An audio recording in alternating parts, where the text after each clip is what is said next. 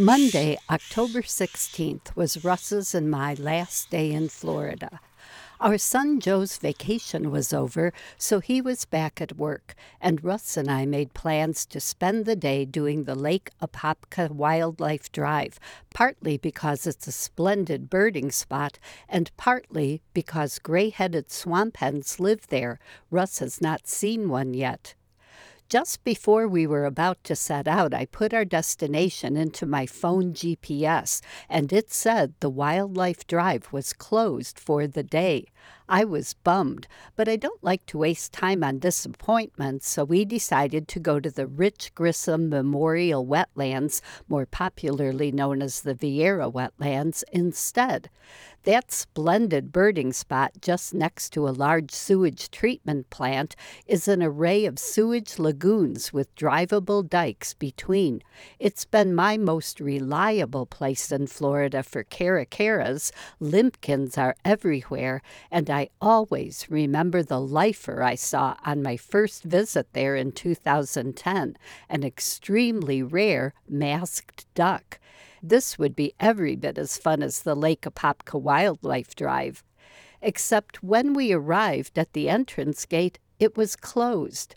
Driving out, we at least passed a sandhill crane family and a fairly cooperative loggerhead shrike. But what next? I looked on my bird's eye app to see if we were near any places where Florida scrub jays had been seen recently and saw that we were just a few miles from the Helen and Allan Cruickshank Sanctuary. We'd been skunked on the jays when we were at Merritt Island a couple of days before, and Florida scrub jays are one of Russ's favorite birds as well as mine, so we figured we might as well check it out.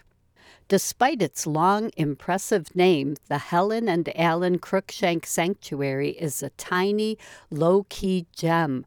Its unpaved parking lot accommodates only six or seven cars, and there are no restrooms or other buildings, just some nice explanatory signage, including one that warns visitors not to feed the scrub jays. Dogs aren't allowed, but we parked in the shade on a cool morning, so left Pip in the car.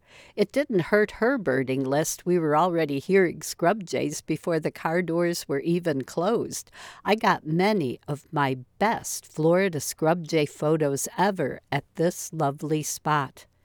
Even though it was plenty comfortable in the car, we don't like leaving Pip alone for long. So as soon as we'd gotten our fill of the Jays, we went back to the car and drove to Merritt Island. I was hoping for some better photos of the gorgeous male painted bunting we'd seen at the feeders by the visitor center on Saturday we struck out yet again. This time, the refuge office and the boardwalk and trails around it were closed, a gate completely blocking access.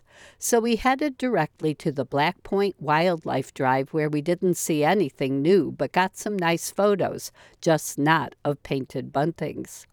Then we picked up lunch at our favorite Titusville restaurant, Dixie Crossroads and brought it to a little Titusville City Park. There were lots of picnic tables and playground equipment, the park filled with little children and their families. After eating my rock shrimp, I left Russ and Pip at the picnic table and walked over to a nearby pond to watch some gallinule families and a green heron.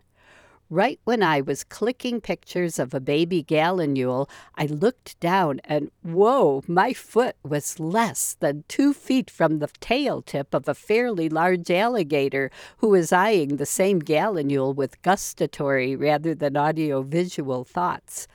It's not that I'm unaware of alligators throughout Florida, even at this park near a busy highway with so many children running about so close to the pond. I'd seen two alligators swimming here in this very pond just minutes before. But this one took me aback. I've never before almost stepped on an alligator before I noticed it.